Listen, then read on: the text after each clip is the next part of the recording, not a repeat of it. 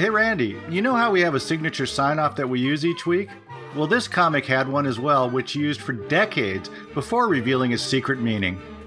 I'm all ears. Good night, folks. And good night, Mrs. Calabash, wherever you are. I'm Steve McClellan. And I'm Randy Hodgins, and that sweet farewell was courtesy of Jimmy Durante, who used it to honor his late wife, who loved a diner they frequented in Calabash, North Carolina.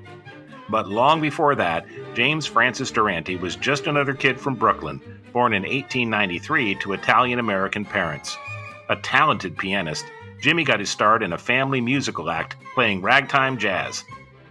By the 1920s, he'd become a budding vaudeville star and radio personality, endearing himself to audiences with a gravelly voice, jazz influenced songs, and self deprecating humor, often referring to his large nose as his schnozzola.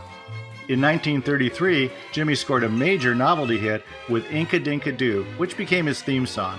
Here's a sample.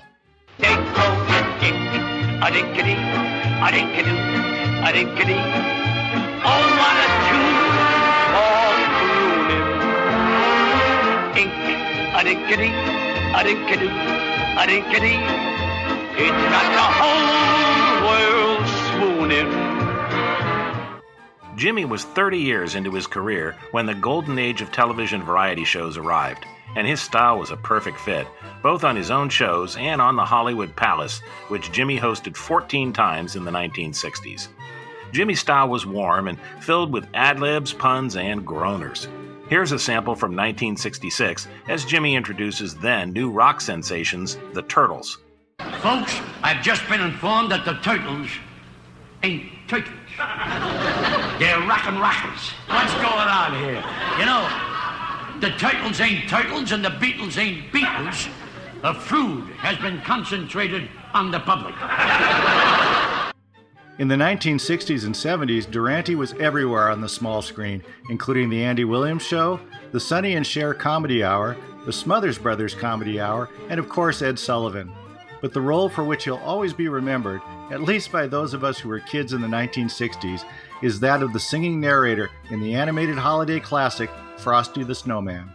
Frosty the Snowman was a jolly happy soul with a corncob pipe and a button nose and two eyes made out of coal. When Jimmy died in 1980, the Washington Post led off their obituary with this Jimmy Schnozzola Durante became one of America's best loved comedians as a gravel voiced song and dance man with a heart as big as his native New York and a nose to match. You can find out more about Jimmy Durante and all our comedy legends, including video clips and extended audio cuts at laughtracksradio.com. Thanks for listening, and until next time, it's goodbye from me. And it's goodbye from him. Goodbye, everybody.